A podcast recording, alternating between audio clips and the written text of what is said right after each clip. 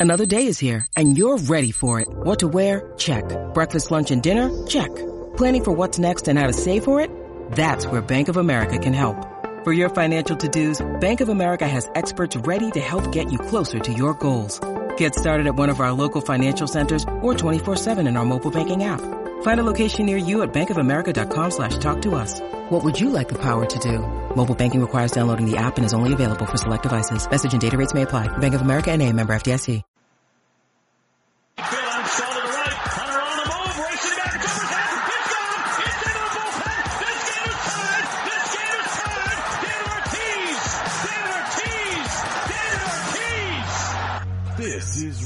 Red Sox Beat on CLNS Radio. I think it'd be a big statement if John Farrell started Travis Shaw on opening day. I'd be totally cool with it because I think it would. It, it, if that doesn't give Sandoval motivation to, to play better defense and play better, period, nothing will. I think they're going to make Jeter the first unanimous vote. And I hate that about baseball, right? You belong in the Hall of Fame, you get voted in the Hall of Fame. achievement or a new milestone. So don't just be like, yay, we, we signed this player for a ceremony. No, no. Now, to your hosts.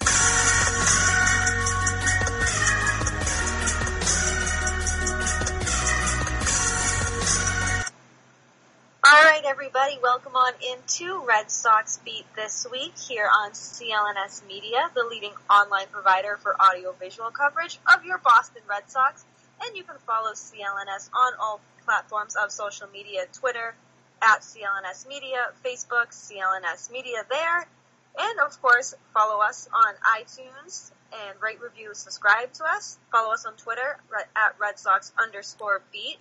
And if you can't tell by now, I'm not Jared Scally. He is not here this week, so it's me, Lauren Campbell, here with Jess Thomas. And Jess, how are you this week? Good. Had a lot of baseball, uh, exciting baseball, and terribly horrendous baseball in the last week. A lot of stuff to cover. Yeah, a lot of stuff to cover, and uh, it's been it was a wild week. It was up and down, and it was just I don't know. I my heart sank. My heart was happy. It was just a wild week, all in all, for the Sox. Sure was. Um, so we'll start. We'll start a little recap here. I don't have Jared to throw it over to me, so uh, we'll just we'll just get it going here um, and start with the good, which was Tuesday against the Yankees. Uh, this matchup was Drew Pomeranz versus Masahiro Tanaka, and uh, the Red Sox knocked Tanaka around just like everyone else has this season. Uh, Tanaka has a horrendous ERA. It's 6.55 currently after that start. Uh, he gave up five runs and five hits in five innings. Lots of fives for Tanaka. Uh, the Sox got up early on a fielder's choice in the first, and the Yankees tied it at one in the second. But then it was home run party. Mitch Moreland hit a two-run homer in the fourth, followed by Hanley Ramirez right after him, back-to-back homers. That was four to one, and Benintendi made it five to one with a home run one inning later in the fifth. Unfortunately, the Yankees came back a little bit. Chris Carter hit a home run, and then Didi Gregorius hit into a double play for a run, and then struck out, reached a wild pitch, and they scored a run that way. And that was five to four. That was in the eighth inning, but the Yankees could not score again. Pomeranz lasted five innings, six hits, two runs, one earned. Once again, a lot of pitches for him, 123 in five innings, but he kept the Yankees down. The bullpen didn't blow it completely, and Craig Kimbrel came in for a four-out save and got five strikeouts because of the wild pitch in the eighth. So he got more strikeouts than he got outs. So good offensive game, good enough at least, and then at least Pomeranz kept him in the game. Yeah, it was definitely, you know, Kimbrel, he's just, there's nothing this guy can't do this year. I know we've talked about him week after week on our show, and he's just definitely a bright spot for this team right now. But I know you mentioned Pomeranz throwing a lot of pitches. Do you have any major concerns about him right now? I mean, yeah, he throws too much. I think that they think that there's something wrong, not necessarily like injured with his arm, but like he's he's not able to get like the right torque on his pitches to, to like make them like hard enough to get the guys out so guys foul off a lot of pitches, which in turn makes them throw more pitches. So like it's not like he's hurt, but he's not like getting the right angle on the on the pitch, but he's still pitching okay. So I'm not sure there's something to be concerned about. I mean, obviously, it's a little concerning because he's had arm problems in the past, but obviously, I mean, they're going to need him to get deeper into games to be more of a solid starter. But I- I'm not that concerned. Well, that's good. I mean, my only concern is that I don't think he looks confident. And I know it's hard to look confident on the mound when, you know, you're throwing a lot of pitches through not a lot of innings. People are fouling ball after ball off on you, and you know the, the runs he's giving up. It's just it's not the Pomeranz we saw early in the season, but I mean I'm not I'm not too concerned. It just I'm more concerned of for our bullpen if he can't get deep into games. Yeah, I mean you got to go more than four or five innings. 123 pitches in five innings is insane. That is Yeah, it's a lot of absolutely ridiculous. way way too many pitches, unfortunately. So, but it was a win, regardless. So five to four win, which was excellent, uh, and thank God because the rest of the series was absolute garbage. Starting with Wednesday, an eight nothing Yankees win uh, over Rick Porcello. CC Sabathia got the win. He went eight innings, gave up five hits, no walks, and five strikeouts. He was dominant. Porcello, not so much. Six and a third, eight hits, six runs, five earned, five strikeouts. Did get get him through six and a third innings through 103 pitches. So unlike Pomeranz, he got a little deeper into the game, even though he didn't pitch well. But really, the big inning in this game was the fourth inning. Uh, it was one nothing going into the fourth after Gregorius hit a home run in the third. But Gary Sanchez hit an RBI single to make it two nothing, and then Chris Carter blasted a three run homer to make it five to nothing, and the Sox couldn't do anything after that, or before that for that matter. But the Yankees tacked on three more after that. Um, I think this game was. I mean, yes, Porcello did not pitch well, and he gave up that big home run. Other than the home run, I don't think he pitched that bad. But I mean, obviously, the problem in this game, as has been documented by a lot of people, is that six through nine in the order, sorry, five through nine in the order was Sam Travis, Sandy Leon, Josh Rutledge, Jackie Bradley Jr., Deven Marrero, and Chris Young hit second. This lineup was absolutely awful. Yeah, when it came out, I was just like, what is going on? Like, Chris Young second, five through nine, like you said, it was just a garbage lineup. And obviously it showed because they didn't push any runs across the plate. And it was just an extremely frustrating game. And especially for Porcello, because he didn't pitch awful, like you said. And no, it wasn't a quality start by any means, but, I mean, this was, I think it was this game, this was the sixth or seventh time in thir- 13 of Porcello's starts that the Red Sox didn't score. So take those six games that and have them win two or three of those if they, you know, if they scored for for the poor guy. That vastly changes his ERA and his record. So, I mean, I know he's not having a good year, you know, after the year he had last year, but it's not all on Porcello at all. Yeah, it's not as bad as it seems, and obviously we're both Porcello fans, so we're gonna, you know, we're gonna say that he's good more than some other people may. Uh, but yeah, I, I did the recap of this game, and you're right. Six six out of his 13 starts at that point, he had not gotten a run while he was in the, in the game, and that happened again in that game. And it's you know you can't win that way. As a result, he fell to three and eight. Uh, then things things got good after that. Uh, moving on to Thursday. Um, if you listen to our roundtable, then you, you got you got a clue in this one. Yes, Jess Thomas himself woke up at 10 a.m. and did a roundtable about David Price. That's how exciting You this was. hosted a roundtable. Give yourself more credit than that. Yeah, I po- I recorded it and I posted the roundtable and hosted. Record, host, and post. Pretty incredible. You did it all. At 10, Jack of all trades over here. yeah, 10 a.m. It was unbelievable. But I did it because it was big news because David Price cussed out the media on Wednesday night on the day before his start on Thursday. Uh, and, I mean, everyone knows what happened at this point. You know, he said, he said, you know, F the media, F all of them. He didn't say F, but you can, you can pretty much know what he says. and, we can't say F, but yeah, we can't see it. We can say F. Um, but yeah, what basically what happened was Dan Shaughnessy wrote an article because Price told him he's not doing any more interviews, no personal interviews, no nothing, uh, other than the days he pitches. Well, he'll just talk to the media after the start, uh, and then after that, Evan Drellich of CSN just posted his tweets, posted in his tweets different parts of Dan Shaughnessy's article, and then after that, he just basically backed up Price and said that in the rules he doesn't have to talk to the media. You know, he stated what the rules were, so he's backing him up. And then Price took him aside after the game and just went nuts on him, and people could hear him yelling at him and cussing at him, and it was completely overblown. And then, um, and then Price just said "f them all" when Steve Buckley was in the room, and that was it. And then he wrote a whole article about everything that Price said after that. So Price turned a lot of heads with uh, with this one before it starts. So before we even get to a start, obviously thoughts on this. We obviously both talked about it in the roundtable, but just to follow up on it. Yeah, I mean, my opinion still hasn't changed about anything. If, if anything, it's gotten less of price, which I'm sure we'll get into later on uh, because of how he acted after. But it's the fact that you know we just had Evan on our show. He was an awesome guest, awesome, awesome guy. Like, I mean, you you guys work at CSN, so for him to pull him aside, I have no issue with him pulling Evan Drellich aside. That's not my issue. It's the fact that he essentially lost his mind on Evan for defending him. You know, Evan said he's within his rights to not talk to the media. And what does he do? He goes and talks to the media. Like, he just absolutely blows up. And I don't care if he doesn't want to do personal interviews. I don't care if he wants to talk only after his starts. I don't care. I care that he lost his mind over a tweet. I, I care that he lost his mind over social media. And that's just not the mentality you have you have when you pitch here, when you play here.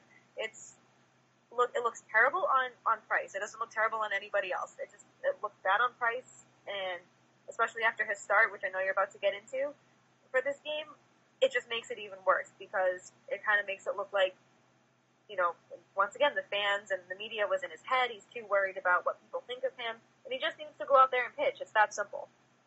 He needs to grow up. What he needs to do. He's just basically whatever he says. Think the opposite. Because like he says like oh, I'm not going to talk to the media, and then he goes and talks to the media. He says like, oh, I'm not looking at Twitter every day, and then he goes and looks at Twitter and freaks out at somebody about it. It's like whatever he says is literally the exact opposite of what's true, which is maddening.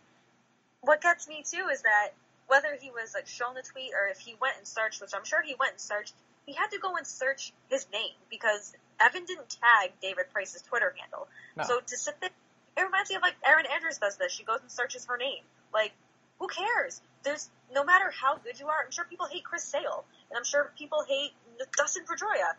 You know, Dustin Pedroia go search his name on Twitter after the whole Manny Machado thing. Like, come on, it drives me nuts. Yeah, the guy's soft. He's not made for Boston. He's just this is not the place for him. He should have signed with St. Louis, but we're stuck with him for now. Unfortunately, I lost a lot of respect for him with this, like I said in the roundtable, and uh, and he's still not pitching well as a result, which is even more maddening. Um, so he pitched that game on Thursday, and he got absolutely smoked. He gave up eight hits, six runs, four walks, and only four strikeouts in just five innings. He threw 107 pitches in five innings. Did his best Drew Pomeranz impression, and and he was completely outpitched by Michael Pineda, who went seven innings and only gave up one run, and it was unearned, and four hits total, eight strikeouts. Uh, the Yankees got up early and often in this game. The big blasts were two Gary Sanchez bombs. He had a three-run homer in the third, and he had a two-run homer in the fifth. That was six to one. Brett Gardner added on with a home run of his own in the eighth to make it eight to one. Nine to one was the final. But really, the offense was terrible again. Yes, we know that. But Price put him in a deep hole right away. And I mean, the worst part I think with this is not even how many runs he gave up, but he's all over the place. Four walks, not good. No, it's not. This is not the David Price that we know. It's not. He's not the same pitcher he was with Tampa or anybody or any other team for that matter. And it's maddening because we know he's a good pitcher. We know what he's capable of. We, we've seen it. We've seen it firsthand. And for whatever reason, you know, obviously he's not mentally tough enough to play here. He just he can't get it together. And I don't know if it's you know the media. I don't know if it's because Boston is such a different market than anything he's played in before. And I don't know, I don't know what's going on. Four walks isn't like him at all. Um, 107 pitches, not a lot of innings. Again, like you said, best Drew Pomeranz in London. It's the only way to only way to describe it. And every, I mean, I hate thinking like, okay, maybe you know one bad start, whatever, I'll let it slide. But it just, it was so not David Price, and it's it's frustrating because you know they obviously invested a lot of money in him to start, and then he started this season injured, and this I can just see this going downhill even faster and faster for David Price as it gets deeper into the season. Well, weird thing about this game is that like it, it didn't seem like last year like he picked at the corners a lot um, and didn't get some calls, but it didn't seem like he had that many walks. But it's just like since he's come off the DL and since the whole meltdown and everything, his control's been like just very off, and like that's not what he like he said not what he used to be with Tampa Bay, Detroit, and uh, and Toronto. It's just like he, he was known as like the pinpoint control guy, and now he just like can't even find the plate, and he's all over the place, and it's it's not good. It's a shame. So that was No, and he's he's 31, so he shouldn't be like hitting a, a plateau right now. He should be really hitting a stride and kind of being the best pitcher he can be right now. If he was 35, 36, yeah, I'd, I'd expect something like this. But he, he's young. He like this is when he should be great. Well, he's certainly not great. And as a result, the Sox lost two out of three in that series. Um, so actually, Jared got that right as well. We both picked win two out of three. He picked lose two out of three. So we'll give Jared some credit for that. And that brings us into the Detroit series on the over the weekend, uh, starting with a Friday game. This one was a five to three win, which was good to see after losing big time, getting outscored seventeen to one against the Yankees. Uh, this one was interesting because the offense wasn't there for a while, and Detroit got up early, two to nothing in the first inning. Nicholas Castellanos hit a solo home run in the first, and Justin Upton hit an RBI single to make it two to nothing off of Brian Johnson. This was Johnson against Jordan Zimmermann, and Johnson settled down after that. A couple scoreless innings until Mikie Mahtook hit a solo home run in the fourth to make it three to nothing. But this was the only runs that the Tigers would get the whole rest of the game. This was really a great job by the bullpen uh, after Johnson went out after four and a third. Heath Hembree, Joe Kelly, Matt Barnes, Craig Kimbrel all came in. They all got two strikeouts each. They only gave up three hits total, so they all pitched really well. And gave the offense time to come back, which they did. Uh, Mitch Moreland hit a home run to make it three to one, and then it was three to two going into the eighth inning, and Moreland tied the game. He did his thing again with an RBI single to tie it at three, and then Jackie Bradley Jr. just absolutely lost a blast home run, 445 feet, um, well into the bullpen to make it five to three. So Moreland had two huge hits, Jackie had two huge hits, so they were definitely the two MVPs of that game. Bradley was two for four with three RBI. Moreland was three for four with two RBI and two runs. So they won that game together. Uh, Jordan Zimmermann pitched pretty well, but old friend and former Red Sox Alex Wilson blew the game. Um, so really, I mean, great comeback. Um, Brian Johnson didn't pitch that bad. The bullpen was great. So really good win after completely being absolutely awful against the Yankees. Music to my ears that Brian Johnson didn't pitch all that bad. So, I mean, obviously it wasn't, you know, a 109 pitch shutout what it was last time, but you know, he kept the team in the game and the offense came through when they needed to, especially, you know, Mitch Moreland, Jackie Bradley, and he just absolutely unloaded on that ball. It just, it went so far and just over the bullpen into like that little exit ramp, the little stairway, whatever they want to call it. It just, and you know, you sat out there in the bleachers before. That's a long way to hit a baseball. You don't see many that go that far, and like that one probably like 15, 20 rows deep or so. Yep. like over the exit sign for like the entryway to get into that that section. It was real far, at least ten rows back. I'm guessing probably more like 15. It was wild. So. So that was awesome. That was a really good win, comeback win. Haven't had a lot of those this year, so that was really fun. Um, and want to quickly note that was Dustin Pedroia's return. Uh, he went over for four in that game, but better things to come from him. Um, let's put this into Saturday's game, and this game was an 11 to three win. Very deceiving score. Um, it was not this. It was not this out of hand uh, because it was three to three after six innings. Um, this was a marquee pitching matchup, or supposed to be at least. It was Chris Sale against Justin Verlander, and neither one pitched great. Neither one pitched terrible. Uh, Sale was definitely better than Verlander. Also, it lasted a lot longer. Verlander went five innings. Sale went seven. Verlander had five hits, three runs, four walks, three strikeouts. Sale gave up more hits with nine, but same amount of runs, three, and he didn't have any walks, and he struck out seven. So I think better overall for Sale. Um, but the difference in this game was the pitching, the uh, the bullpens. The Tigers had two pitchers to pitch one inning and both give up three and five runs. It was Warwick Saupold gave up four hits and three runs in one inning, and then Arcenio Leon, Sandy's long lost brother. Just kidding, I don't really know if he is or not. Uh, he was even worse. He gave up four hits and five runs and three walks. He was absolutely garbage. Uh, he probably won't last much longer if he's even there now. Um, so how the runs scored, um, we'll get to the good stuff, uh, which was the seventh inning on after it was tied three to three. Moreland got a two RBI double to make it five to three. Another huge hit from Mitch, and then Josh Rutledge drove him in with an RBI single to make it six three. And then the pudding on the top of the cake, Uh, in the eighth inning, Xander Bogaerts RBI double to make it seven to three. Andrew Benintendi had a two RBI single to make it nine to three, and then Josh Rutledge walked with the bases loaded ten to three. Sandy Leon sac fly eleven to three. So a lot of runs late in this game off their awful bullpen. A lot of good individual performances. Three hits for Bogaerts, two for Moreland, and three RBI. Three RBI from Benintendi. Josh Rutledge had three walks, two hits, and a run, and two RBI.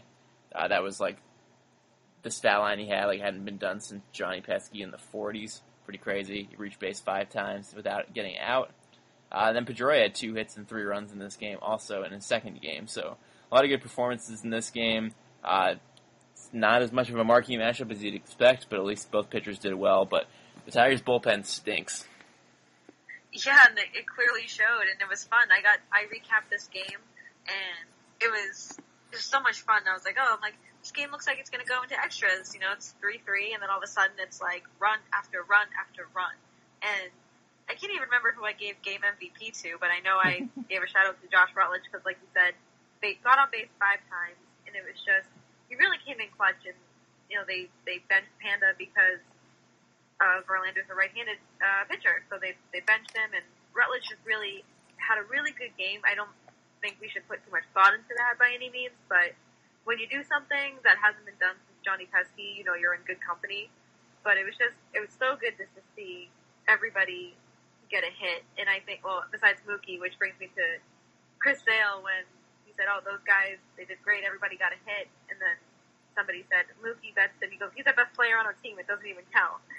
yeah. and I was like, "Oh, that's great! Like that's I just he's so good for this team, and I just I love everything about his starts, good, bad, mediocre, because he doesn't care, and you know, obviously the the offense really shined in this game, and whether it was you know a mediocre start, if that's what you want to call it, for Chris Sale, it you know it, got overshadowed because we scored 11 runs in one uh, in a in that big seventh inning. So I don't care how he pitches. We got 11 runs and we won the game. Exactly, and I mean, really, with Rut- with Rutledge, he's been underratedly very good. Like he's been pretty solid for this team, in you know playing every other day, every third day or so, and he's he, you know, he's put up some good numbers. Really, I mean, at this point, he's hitting uh, he's hitting 259. He's got nine RBI, nine runs. So like nothing, nothing to go crazy about. But like he's been solid for the team. He's played some good defense. So good for him for uh, for stepping up, especially in this game. And then yeah, I mean with Sale, it's like uh, an average game for him is like a good game for anybody else. We're sitting here like, yeah, he was okay, as he got seven strikeouts in seven innings. I know, I know Right. nine hits, but it's like you know he got the win, so that's all that matters. And he's eight and two now. And his ERA is under three at two ninety seven. So I, oh. I think he'll go through another stretch where he locks down and he pitches like really well, like he did at the beginning of the season. Obviously, he hasn't been as good recently, but you know, still quality starts ninety five percent of the time, and he's you know he's eight and two, which he should be. So it's it's good to have him. It's good to have a good offense, and both these games were good games to have after that Yankee series. Oh, no doubt. It was just definitely refreshing. So I'm I'm, very happy. Very good game for me to recap too. It's a lot of lot of fun, a lot of enthusiasm in that one. Yes, fun games, good games are fun to recap for sure. Um, unfortunately, that brings us into Sunday's game, which was the, the clunker of the series. Unfortunately, trying to get a uh, th- a three and three week, and uh, that would not happen. Um, sorry, a four and two week. That wouldn't happen. A three and three week is what it ended up being. Uh, this was an eight to three Tigers win. Daniel Norris versus Drew Pomeranz, and uh, once again, quick start for the Tigers. Uh, it's happened a couple times in the series. Nicholas Castellanos had another first inning home run, two runs this time to make it two to nothing, and Justin Upton singled in JD Martinez to make it three to nothing. But then the Sox climbed, clawed back, got within one. Uh, Hanley Ramirez RBI single, Dustin Pedroia RBI double in the first and third innings to make it three to two. And then Justin Upton hit the big blow. He hit a grand slam off the right field foul pole to make it seven to two in the fifth, and then two more runs would score, one for each team to make it eight to three final. Sox had plenty of hits. They had twelve hits, with uh, two hits coming from Betts, Pedroia, Ramirez, and Bradley Jr. But not enough runs. Uh, Pomeranz just gave up that big grand slam, which was the killer. He ended up going four and a third innings, throwing 93 pitches again. But really, I mean, he came out of the game because he wasn't sharp. He just wasn't good. and obviously Grand Slam will do that to you. Uh, Norris was definitely a little bit better, but just you know, it's hard to overcome Grand Slams, and that's that was the story of this game. Yeah, when I saw that, the when I saw the Grand Slam, when I saw the ball leave the park, I was just like, ugh. I was like, it's so hard to come back from that. Whether it's you know four nothing, seven three, like no matter what, like you're going to be down by at least four, and that's that's hard enough to come back from. And it was just, I mean, I wanted them to go for this. Of course, I wanted them to go for the sweep. It would have been a hell of a way to end that series, but it was just they were outplayed by that one run, and it was just uh, that, that one run, that those five runs. But it was just, it was uh, very frustrating because and it was just kind of like the offense just kind of like, just like, eh, what happened? What, what's baseball? Yeah, Grand Slams are pretty deflating for sure. I mean, that's definitely hard to come back from, and they couldn't. So the Sox won two out of three from Detroit. You predicted that series, right? So Woo. you were you and Jared both got one part of it right. I got neither parts right, unfortunately, but uh, I can't win them all. and um, we're going to do some extra recappage here um, because we're doing the show here on Tuesday instead of Monday, and there's been two games since that already, both against the Philadelphia Phillies. It's a four-game series, but really it's a considered two two-game series, I guess, because two were at home and two were on the road. So we'll start with the home ones. Uh, obviously, we didn't predict these games because they hadn't. They, you know, we should have been doing the show earlier, per se. But either way, uh, we'll take you through those games too because they were awesome games. I mean, not awesome in the sense that they shouldn't have been this close, but awesome in the sense that they were awesome um, because of walk-offs. So we'll start with Monday. Uh, yesterday is recording time here. Uh, six to five win in 11 innings. This one was a Dustin Pedroia walk-off single in the 11th inning off Casey Fien, and it was awesome. It was a great celebration. But before we get into that more, I'll take it back to the beginning. Uh, Rick Porcello against Jerad Eickhoff. And Porcello, once again, not good. Six innings, ten hits, five runs, one walk, four strikeouts. Um, but really, not to not keep beating a dead horse and backing him up when he doesn't pitch well. But he threw 114 pitches, got him through six innings, and four of the five runs he gave up were in the first inning. So he just had a bad start. They got a couple hits in a row, made it four to nothing, and then he settled down, made it through six, only allowing one more run the whole rest of the time.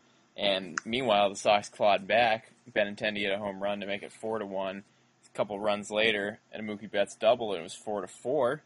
And then uh, the Phillies got a run right back in the fifth to make it five to four.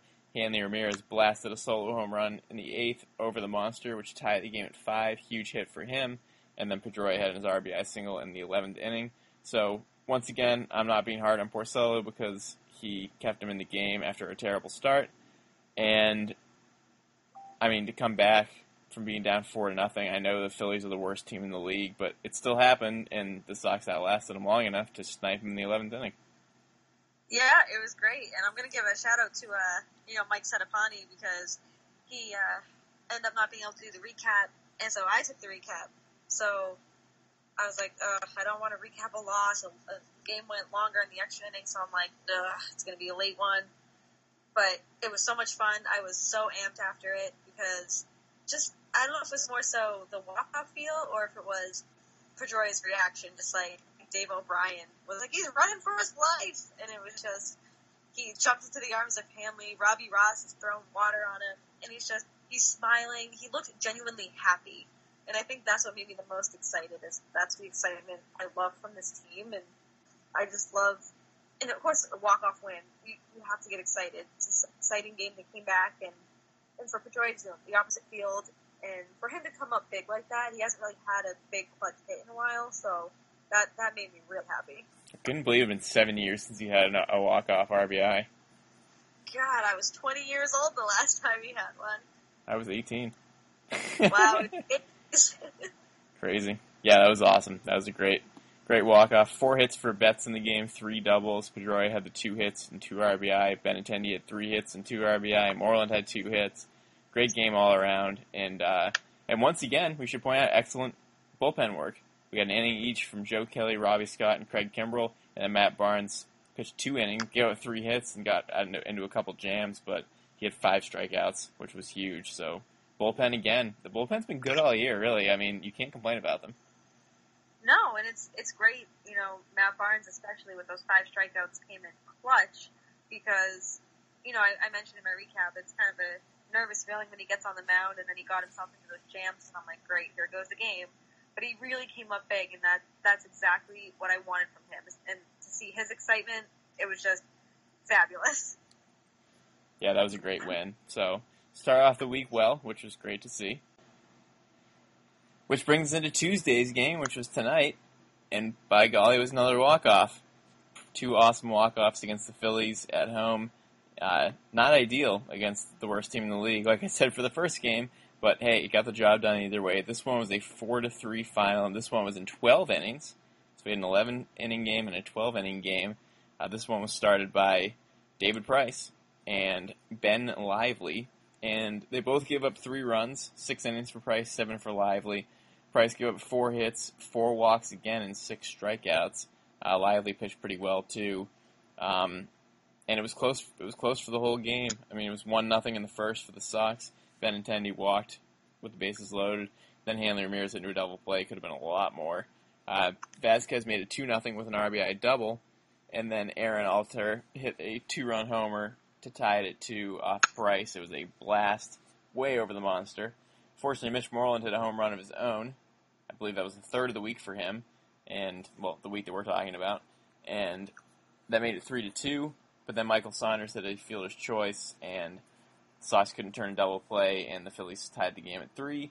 And that was in the sixth inning, and nobody scored after that until the twelfth when Andrew Benintendi hit an RBI single to right. It was almost a home run. It was right in front of the wall, which was following Mitch Moreland, who had just almost won the game with a home run of his own off the top of the monster. So two near wins there. Benintendi got the job done for his third hit of the game, two RBI, um, and just another good, excellent extra inning win. Uh, a lot of hits in this game, 26 hits, only seven runs. Just couldn't put the runs across the board. But really, I mean, the first thing I want to point out before Price and before Benintendi is that the bullpen pitched six more innings of shutout baseball. Unbelievable.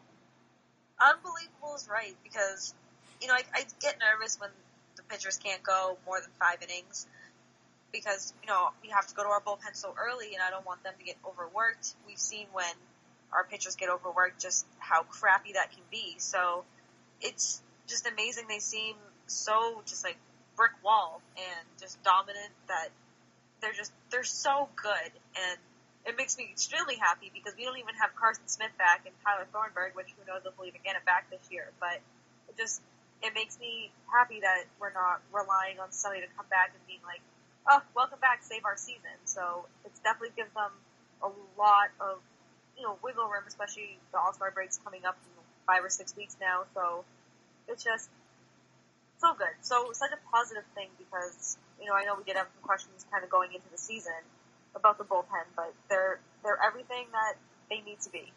And honestly, people have kind of crapped on them even this season, and like from like game to game and like that. But if you look at the overall numbers and the ERAs of these bullpen guys, and how many five six inning games they've had where they've where they've given up no runs or one run, there's been a lot of them. So like I think people who are negative about them haven't been watching the games enough because they've been lights out every time, and it's a great combination. You know, Scott, Hembree, Boyer's been pitching great. Abad's had a really good season. Kimbrel's obviously been untouchable. Barnes has been really solid. Like it's a really good core. Joe Kelly. I mean, they've been really good. I just I just feel like it's super overlooked. I feel like people aren't talking about it at all. No, and I think I'm going to go back to you saying Abad's having a really good season because he was horrendous last year. It was, and Joe Kelly wasn't even that good last year. So to see, you know, Joe Kelly whipping the ball at 102 miles an hour and to see Abad come in here and just really just turn everything around because he was so awful last year. Where now it's like, all right, we can trust him coming into these kinds of situations. So all around, I do think they're being overlooked because there's other things going on uh, with this team. But absolutely, this bullpen has just been really keeping this team in a lot of big games. Yeah, Abad won tonight. It's two and zero now, and his ERA is two seventy nine. Uh, let's get to Price. I mean, six innings, three hits. Uh, sorry, four hits, three runs, four walks, six strikeouts. Once again, right back to what I said earlier, four walks, two games in a row. I mean, his ERA is 5.09. Like, he didn't pitch that bad tonight, but it was against a pretty bad team, and getting the four walk. That's my concern. Like the runs aren't my concern. The walks are. Yeah, it's it's definitely the walks. It's it's kind of like last year when he was getting a lot of strikeouts, double digit strikeouts, but giving up too many runs.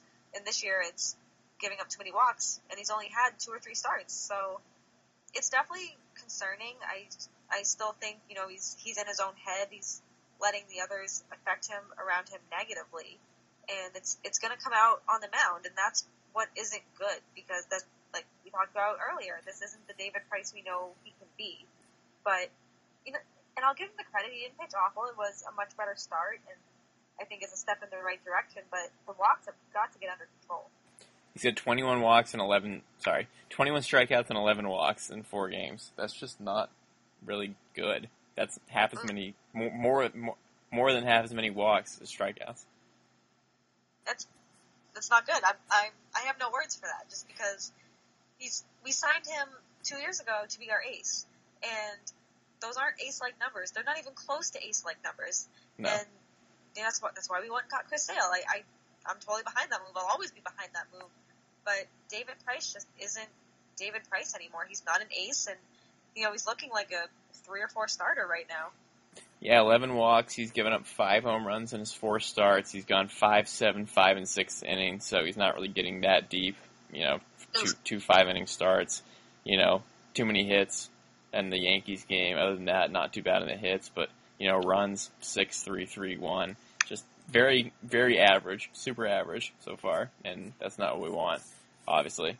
And it's, you know, maybe he's just working his way back and he'll get better, but not too encouraging so far. And between that and the the meltdown and everything, it's just not not a good look for Price this year so far. I mean, some people didn't expect him to pitch at all, but he is pitching and he's not doing well. So that's obviously something you got to look at, which is too bad. Um, Yeah, definitely. It just it just sucks because I want him to be good. I want him to pitch well. I don't want him to be like this. I I want him. I want to be behind him, and I want to be able to cheer for him and just be super excited for him. But he makes it so difficult to do that. yeah, he's really hard to like, unfortunately. Which is weird because all the, you know you hear all the time his teammates. Oh, David's a great guy. He's a great teammate. Everyone says how good of a teammate he is. Everyone says he's such a great guy. But like, we haven't seen it as fans. No, I mean I know he's a great guy off the field. He does so much charity work, and I'll never take away from him as being a person, good person. But like you said, I I don't see him being a good teammate. I can see him being extremely encouraging, and I can see him being like positive towards his teammates because he's you know he's very positive, like oh I'll do better, I'll do better, and he's a good sweet talker, I guess you could say. So I can see that, but I don't see him being like you know the positive teammate. I, you know I hate comparing him to Chris Sale, but well, I'll go back to the Mookie Betts quote. He's like, oh, he's, he's the best player on the team. It doesn't count that he didn't get a hit. Like, that's a good teammate right there. Yeah, he just seems miserable. Really, is what it is. I mean, he just doesn't seem happy, which I don't see how you can be a good teammate when you're happy. And I mean, you're talking about how he's a good guy, but like, do good guys just absolutely lose their mind and go off on media members and people that they like should be getting along with a little better and like respecting and stuff? Like, is he a good guy? Like, I'm not convinced yet. I'm not convinced either. Like I said, I know he's a good guy off the field with all the charity work he does, but in that clubhouse, I hate to say it, but I, I, I see him becoming a clubhouse cancer if this is how it's gonna keep going.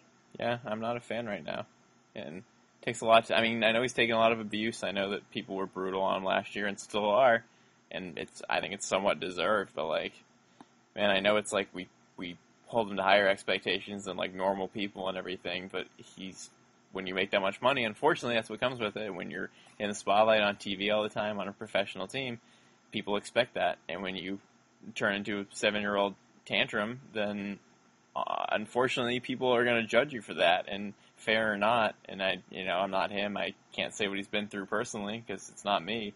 But like, with the territory comes a certain level of responsibility, and he just doesn't seem to want to take that responsibility, or doesn't want to be in the spotlight, or just doesn't want to talk to. Any, I don't. I don't get it. I don't know.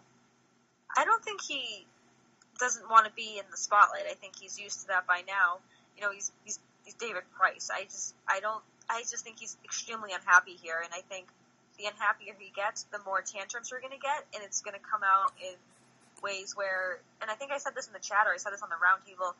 It's only a matter of time before this guy starts getting booed during his starts, booed off the mound, booed when he get when his name gets called, and we don't want to do that as fans. Like you said, we want to like our players. We we don't want him to be bad. I would never wish a bad start on him or anything.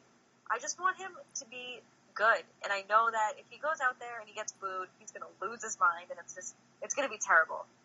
Tonight was his first start at home of the season. The first three were on the road, so interesting. Oh, that's right. interesting tidbit there. Yeah, I mean, I didn't really notice anything specifically like, oh, this is a home start, this is happening, but a couple bad starts, and it's gonna it's gonna happen for sure.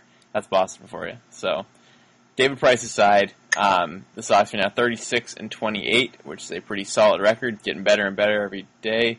They've won four out of the last five games, so we're in a good little stretch here, and feeling good about the team. And um, that brings us up to this point. So we'll give MVPs for the week, and we are giving this week co MVPs. One to Dustin Pedroia because he came back from the DL, and even though he didn't play the first couple games, we're including these last few games in the week because we're talking about it. Um, but Pedroia came back, and after his 0 for 4 night on Friday, he's gotten two hits apiece in each of the last four games, two exactly in each game. He's gotten five runs total, two doubles, four RBI, and obviously the game winner uh, last night on Monday. So for his return and his very good play the last several games, we're going to give one MVP to him, and we're going to give the other MVP to Mitch Moreland because he absolutely went nuts this week. He obviously got several big hits, tying games and giving the team the lead. Um, he got three hits on Friday. He's had three two-hit games. He's had a ton of runs. He's had uh, um, seven runs in the past week, three home runs, and eight RBI, and a handful of walks. So he's literally done everything for the team this week, and it's not even just gotten all those hits; it's that they've all been huge hits. They've all been really timely hits. So Pedroia and Moreland are our two MVPs this week. Hard to pick between them because they both did a lot of work for the team. Oh yeah, I, I can't argue with you. I know we were talking about it, you know, on, before we started recording tonight. Just you know who we were going to give it to, and you know Mitch Moreland. I'm going to give a shout out to Hanley Ramirez for not wanting to play first this year because now we have Mitch Moreland, so we don't have to worry about it. So Hanley, as much as we crap on you for being lazy and not wanting to play first, thank you because we appreciate everything Moreland has done. I think this signing is proving to be one of Dombrowski's biggest, uh, maybe most surprising in the off season. Besides the you know the sale ac- accus- ac- accu- my goodness, if I could say that word. Acquisition. that's the word I'm looking for. um, you know, aside from that, I think the Moreland signing was probably the, the biggest signing of the off season, and you know you can't go against Pedroia, like you said, the bunch of hits, and you know I know people may have lost some respect for Pedroia after the whole Machado thing for him, I didn't. to come back. That's good, very good. and you know, but no matter what I think happens with Pedroia, because he's been on this team for so long and he's that veteran voice in that clubhouse, you can't hate the guy. And he plays the he plays baseball. He plays with his heart, his head. He plays just he puts his heart and soul into the game, and he wants to be the best baseball player he can be. And you have to respect the hell out of that. So I was, you know, like I said earlier, super happy to see that he could come back and really come in clutch for this team. And I'll never be able to say enough good things about Mitch Moreland this year. Guy has just been on a tear, and I absolutely love it. Yeah, he's been awesome. I mean, somebody I can't remember who it was, and we're definitely going to go back and visit this probably the next month or so. Our bold predictions at the beginning of the year. I can't remember who it was, but somebody said that he was going to have like a super good year with like 30 plus homers, 100 plus RBI. Might have been Adam. I'm not going to say that for sure, but we'll go back and revisit that soon. But he has been absolutely great. Everything we've wanted, and a lot more. So, whoever said that prediction was definitely on the right page there. But no doubt for both these guys, huge contributions this week. Yeah, and like I said, you cannot go wrong with picking those two for uh, for MVP this week. And with that, our co MVPs, your recap, and our opening segment was brought to you by our good friends at the SeatGeek ticketing app, the smartest and easiest way to buy and sell sports and concert tickets. And you can get a $20 rebate on your first purchase by downloading the free SeatGeek app to your phone. Go to the settings tab, click add a promo code, and enter the code Garden Report, all one word, for your $20 rebate. And SeatGeek, and, and so SeatGeek knows who sent you, your friends at Red Sox Beat. So, if you don't have a promo code, enter Garden Report to get that $20 off. Jess, I know you and I have used it. We've both gone to a handful of games, and it's just been awesome. Yeah, it's a good app. It's very helpful. The twenty dollars off is great. got that in the first game I went to this year. Actually, it's the only game I've gone to so far, but that'll change soon. I'll be going to more for sure at some point. It's been a, a busy three months here. Um, I've haven't I don't hold a candle next to the amount of games you've gone to this year. I don't know why I thought you got more than one, but maybe just because I, I think people should go to, you know, seven a month. But Right. Well, I usually do. I, I'm usually at like five games a, a month for April, but not not this year. Um, so someday I'll go to more. But I've been to enough in my life, I think, for for several years. So I'm all Yeah, set with that. But you, you would hate to go to a, a bad David Price start. I understand that. You don't want to risk that. And speaking of people who are having bad starts, we're just going to jump right into uh, Pablo Sandoval. And he's kind of been a bust so far since his return, and he's kind of been a bust since we signed him. It's and it sucks because I I was so happy we signed this guy because you know I and you know me I have a soft spot for the Giants because they're my NL team. I've got some connections out in the Bay Area, but I just I don't understand why he can't play well. I don't know if it's the American League. I don't know if it's I don't think it's Boston being at all. I think he's mentally tough enough. I don't think it's a David Price kind of thing.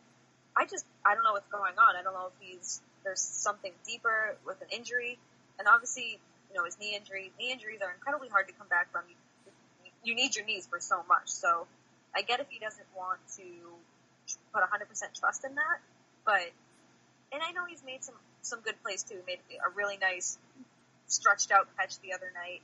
He's made some really good plays, but and for every play, I swear he makes like two errors. So it kind of just erases that. So what? Tell me, Jess, what's going on with Pablo Sandoval? I just wonder if he's not even good anymore. Like, is he just not good at baseball? Is this the end of Pablo Sandoval as we know it? I don't know. That's, I mean, if it's still an injury, like, how many times can this guy get injured was my thought. So I hope it's not an injury because that's, it's just like his entire career here is just like plagued with injuries and terrible baseball. So I hope it's not that, but if it's not that, then it probably just means he's terrible at baseball, which is also not good because we signed him for five years to be good at baseball, and now he can barely even get in the lineup. So it's majorly concerning. Um, he doesn't play every day anymore. They don't trust him against left-handed pitchers. They don't trust him in the field. His average down to 211. It got down as low as 205. Uh, he had three straight 0 for games, 0 for 3, 0 for 4, 0 for 4. He's just not good. His numbers are terrible. He looks uncomfortable. He can't field for crap. He can't hit for crap. So, unfortunately, as I said at the beginning of the season, this is his time. We shouldn't be worried about third base. Then he got hurt. Now he's back, and he doesn't even have the spot guaranteed. I mean, how long is this guy going to last here? It's like, how long can you not play the guy, not trust him in any situation, and sit here and watch him hit 211? I mean, it's terrible.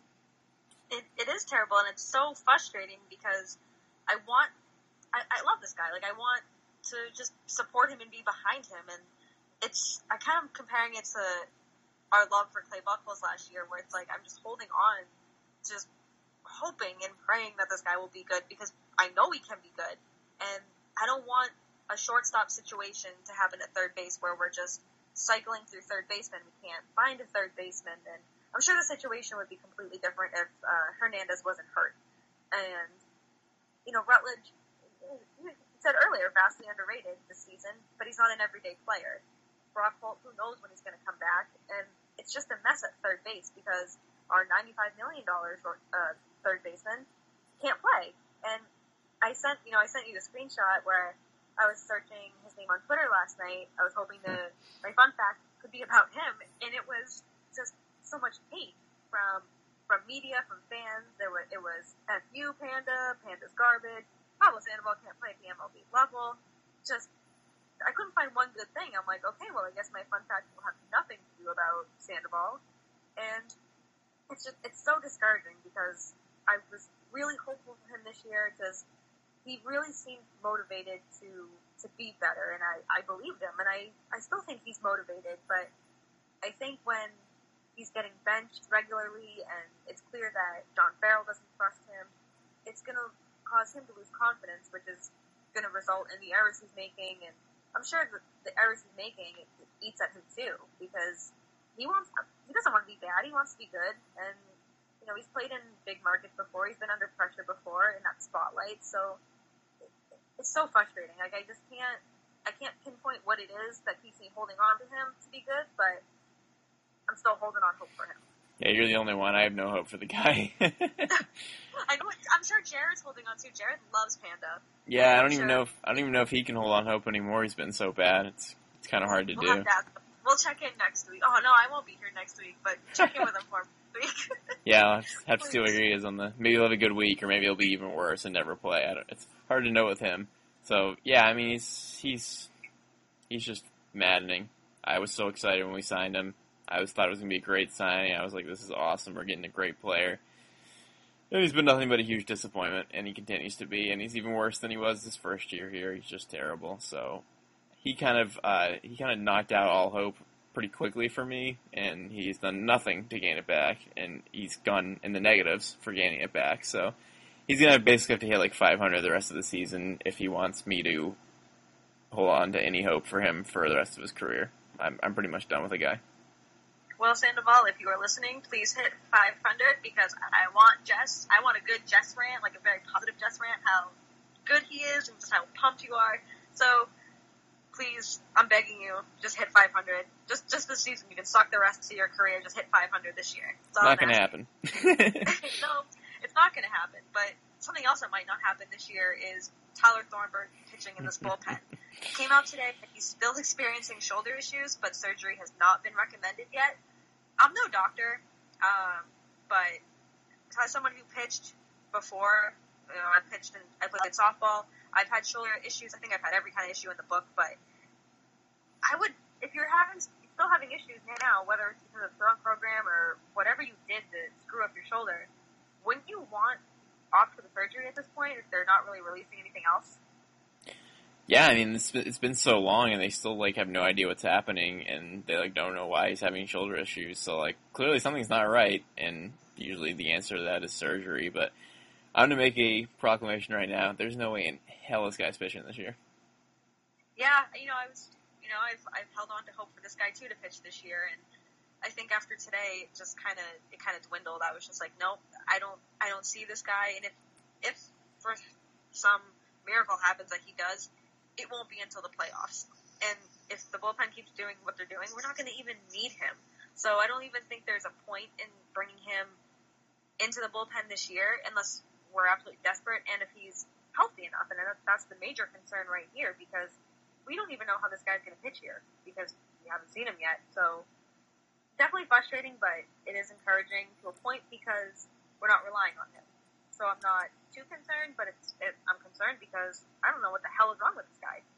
Yeah, the progression or lack of progression has been way too slow for this guy. It's just like every every time that he doesn't pitch and just time passes and time passes and nothing, nothing, nothing, and then like, oh, by the way, his arm still hurts and he's not even close to returning. It's just like every time. It's like, what is going on with this guy? It's it's very strange, and the whole thing's been a mystery because he wasn't even hurt when he came here, and then all of a sudden he's just like, ah, my arm hurts, I can't pitch. And it's just been And that ever since. So I don't I don't know what the guy's issue is. It's very strange. I don't either, and I know Jared's made the point where he he's blaming it on the throwing program, which at this at this point, like you said, he wasn't hurt when he came here, so I'm not. I wouldn't be surprised if that was it. But you would think they'd come out and say that at least to a point, kind of like whether they're beating around the bush about it, but I just feel like they would take some sort of responsibility. But I mean, I think this is going to be. You know, we're not going to hear anything for a couple weeks, and all of a sudden it's going to be, oh, yeah, season-ending shoulder surgery, and it's like a labrum issue, and I would hate if it's a torn labrum issue because those are just terrible to come back from. It, you know, any rotator cuff, shoulder, anything in that pitching area is just hard to come back from. But I think at the end of the day, he's going to have surgery. Yeah, I think that you're right. And fortunately, like you said, it won't be as bad as it would have been because we haven't even seen him pitch, so we're not expecting anything, unfortunately. It'd be worse if he pitched for like three weeks, he was really good, and then he was out for the year. This is just like, he hasn't pitched at all, so he will continue to not pitch, and thank God the bullpen's pitching well, because this, guy ain't coming back. No, I don't. I don't think we'll see him this year, and it's it's just like I said, my hopes dwindling more and more every day. But I want to shift from from the diamond now up to the booth. Um, NESN broadcaster Jerry Remy, longtime loved broadcaster here out in Boston, uh, announced this week that his cancer has come back for the fifth time, and it just sucks. Like I love listening to this guy. I've listened to this guy essentially my whole life, and you know he's battled cancer. Now it's going to be for the fifth time, and he's gone through so much, not just with his health, but with you know his family, his son, just absolutely so much. And I hate hearing this kind of news, but what I'm taking from it is he's still in the booth with OB every week or every day, and he seems in really good spirits. He hasn't missed a beat, and he's like, "Yeah, I'm having surgery in two weeks, and I don't. I think he'll be just as he'll be fine when he comes back, but it's just awful news for Remy. Yeah, I don't know how many times this can happen, and that it keeps going away, which is it's obviously great, but it needs to stop at some point, or it's going to be too late. So I hope this is the final time. But it's so crazy to me. It's just like how positive he is every time about it. He's just like early detection. See your doctor. I mean, clearly the guy goes to the doctor like every week because they keep catching the recurrence over and over again. But it's like every time he's he's confident he's coming back. He can't wait to broadcast more baseball. It's like how many times can this guy have this and keep coming back and keep coming back and keep coming back? It's crazy. It's like quite the resiliency resiliency for the guy. It's incredible.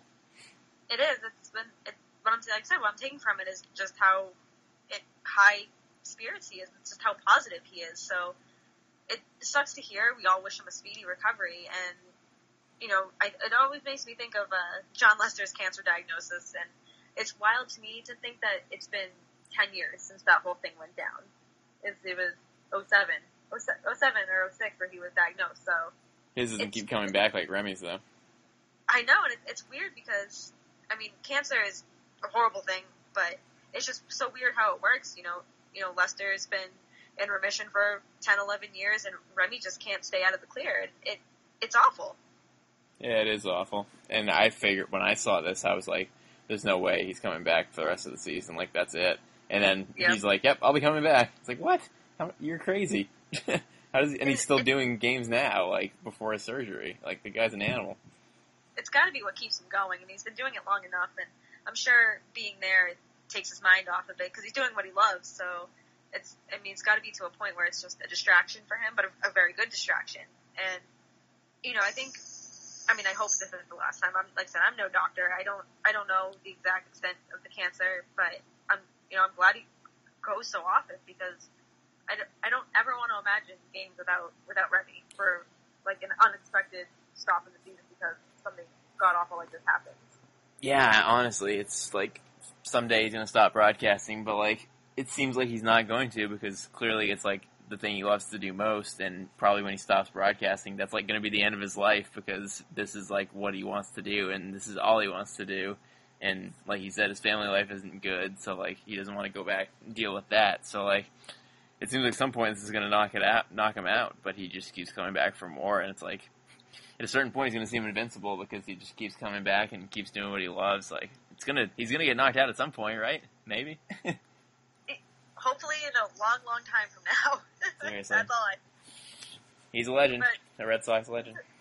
he is a legend, and you know, Don Orsillo, Red Sox legend. Speaking of legends, is uh, calling a Red Sox game on June seventeenth. Unfortunately, I know you and I will be missing it. Yeah. Uh, I'll be ready, getting ready to celebrate my brother's wedding, and you'll be celebrating your brother's wedding. So, you know, good reason we're missing it. I'm not complaining, but I, I'm going to be so happy to just be able to to hear his voice again.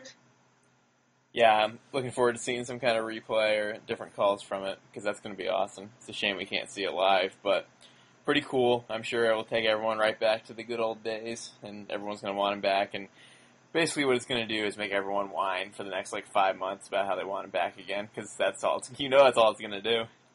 Yep, it, but I can't blame any nothing against OB or anything like that. But there's there's nobody that compares to Don Orsillo out here. So I'm I'm excited. To, I'm going to be on Twitter. I'm sure we'll have some some gifs, some replays, and some audio clips of some funny calls. I just I want to hear his laugh. I want to hear him just like lose his mind laughing because that was it. Just makes my day when that happens. yeah, hopefully he can do that. And it's pretty crazy. There's a lot of things, interesting broadcasting things going on because uh, Joe Castiglione is, is taking the weekend off this weekend against the Astros when Don's doing this game. And Dave O'Brien's actually doing a radio broadcast with Tim Neverett on, uh, I believe it's Sunday. And because it's a Sunday night baseball game, so NESN wouldn't be doing that. So it's going to be Dave and Tim Neverett, and obviously Dave did the the uh, radio broadcast for nine years before last year. and with uh, with Joe. So he's going to be back, except with Tim this time instead of Joe. So like everyone's flipping around and doing like old things that they used to with Don and Dave. It's cool. It's gonna be fun. It's gonna be a lot of fun, and it's. I didn't know that Joe Castiglione was taking the uh, the weekend off, yeah. so that that'll be interesting. Like, but I'm not gonna be around this weekend, so. But I'm I'm excited. I'm excited to you know the old gang's back together. Kind of seems that way, so I'm definitely definitely looking forward to it. And uh, before we get to our predictions and get out of here for the week, I just want to touch on a few things that have gone on in the MLB. And first, I, I just I want to talk about Aaron Judge. He is he's not human. You know, Mookie Betts had that 435 hit, 445 foot home run, whatever it was the other night, and he was like, "Oh, he's like, hold on, I'll do you one better," and hit a 495 foot home run, I think it was, Yeah. which is just only seven feet shy of Ted Williams' home run. So to think that he's so young, he has like 812 home runs already. He's just amazing. And I know uh, Nick Qualia put out a tweet that said he like he needs to know what lab the Yankees produced him in, and he needs to know now. And I just I got a good kick out of it because it's true. Like, who is this guy? Where did he come from? Like, do you think he's peaking too early, or do you think that this is like you know the Andrew Benintendi of the Yankees? Yeah, except a lot better. yeah, much better. well, I mean, yeah, he was I, he was drafted um, pretty late in the first round, apparently in uh, in 2013. A lot of teams passed on him. Apparently, the Red Sox passed on him as well, um, which is a shame. But I mean, man, the guy's 6'8", 285 pounds. He's an absolute monster, and obviously every every inch and uh, pound of that body's put into hitting absolute bombs. And 495 feet is insane, and he's just doing something every day. He's had two homers, four homers in three games, hitting the longest home run like from the Statcast era almost. And he's already, you know, he's the leading vote getter for the All Star game. So things are coming at this guy real fast. And uh, boy, if he keeps this up, I don't know if he's peaking too early, but if he keeps this up, then uh, they have definitely got one of the best players um, if he if, if he can keep doing this, and if this isn't like fool's gold, like he's got to be one of the best players of all time. If he keeps this up, between his size, how many home runs he's going to hit, like whoa, it's scary. Very scary. And I'm going to throw two quick questions at you about about Judge real quick. Uh, if he stays on this path that he's on this season, does he win the MVP? And is it only a matter of time before the league starts drug testing him? uh, to your second question, yes, like right away. they're going to drug test him probably all the time because they're going to be like, this isn't possible. You, you can't be this good. Uh, second question, I mean, first question, uh, yeah, I mean, at this point, his average is 347. He's got 22 homers and 49 RBI, so he's on pace for some pretty monstrous numbers. So I don't think there's any way that he wouldn't get MVP if he keeps up what he's doing. I think he's probably first right now as it is with those numbers. And if he hits like 50, 60 homers, hits like 330, 140 RBI, he's definitely getting it. Oh, I mean, I can't, I can't argue as much as I want, you know, Betts to be in that, uh, Betts will be in that conversation, but, and he's just, Judge can just do it all, and it, it blows my mind. If, and if the league's gonna drug test Eric Thames, you know, early in the season, it's like, they have to be getting ready to drug test this guy. I think if he's gonna have, he's gonna have 30 home runs before the All-Star break. He might even have 35 if he keeps what he's doing. But I can't I can't hate the guy. It's- The only reason I hate him is because he's on the Yankees, but he's so damn good where I just I have to like him, and it's frustrating because of the team he plays for. Yeah, we don't want him to do well, but 22 home runs is no joke, and he better be in the lab uh, getting tested every day. yep, I'm I'm right there with you. And uh, let's end the MLB headlines this week on a on a nice positive note. Uh, Pirates Pittsburgh Pirates pitcher Jameson Taillon pitched his first game since his testicular cancer surgery five weeks ago. Um, he came back, he pitched five scoreless innings, had five strikeouts. Just a, a really feel good moment for him. Yeah, he came back real fast from that. Really impressive. I remember the story just recently, like you said, five weeks ago. Uh, he's electing for surgery, testicular cancer. I mean, cancer blows, and there's no good cancers, but testicular cancer caught early is definitely like the most treatable one that there is. So if you're gonna get one, which obviously no one wants, but if you're gonna get it, catch it early and get that because it's very treatable, which is great. And he's already back, and he fished well. Pretty cool story. Yeah, definitely. And I think somebody from the, the Colorado Rockies has same testicular cancer as well. Um, I don't think he's back yet. Oh, Chad Bettis. Yeah. Yes. Yep. That's exactly who it is. Um, it, it's so unfortunate, but it's when I see stories like this, it just makes for you know happy ending. Whether it's if he, even if he sucks the rest of the year, he had a really good first start after after major surgery. So definitely love it. I love stories like this. It makes me makes me happy. And uh, let's just jump right into the predictions. You know, I know we won't talk about the two uh, two games that just happened with with Philly because we we know we would have predicted that they would have swept the two games at home. But let's just uh, they're back they're back at Philly. They're doing a home and home series. And uh, who you got? What are you doing for the Philly series? Um, well, now that my knowledge of winning both games at home with the walk-offs, um, I think it's tough to win four straight games against anyone, whether it's a good team or the worst team in the league, as the Phillies are.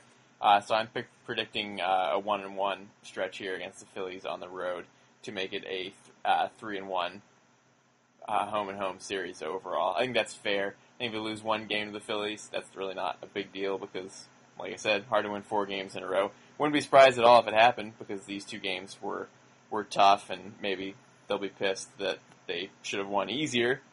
But I like winning one out of two for uh, a three and a three and one home and home against the Phillies. I like it. I, I like the uh, the positivity you, that you put on that. Um, gonna one up you just a little bit. I think they're gonna sweep. I think they're gonna do the win the, all the four games, and it really. I just think that they're gonna use these last two walk offs. I know they're they were long games. Teams probably tired. Now they got to travel to Philly.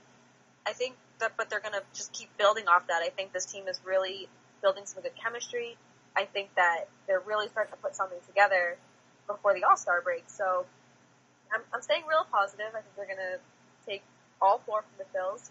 And a side note, Hanley Ramirez is not playing first base in the series. That's just more time for Mitch Moreland. Which is always a good So- thing. It is always a good thing. And then we have three games at Houston, and obviously they are very good this season. But I'm going to stay still pretty positive with with the Red Sox, even though Houston's pretty good this year. Uh, I think they're going to have a four and one week and take two out of three from Houston. Like I like I just said, same thing with the Phillies. I just think they're building some good chemistry here. I don't see them going five and zero for the rest of the games, but a girl can dream. But I'm going to take two out of three for a nice four and one week.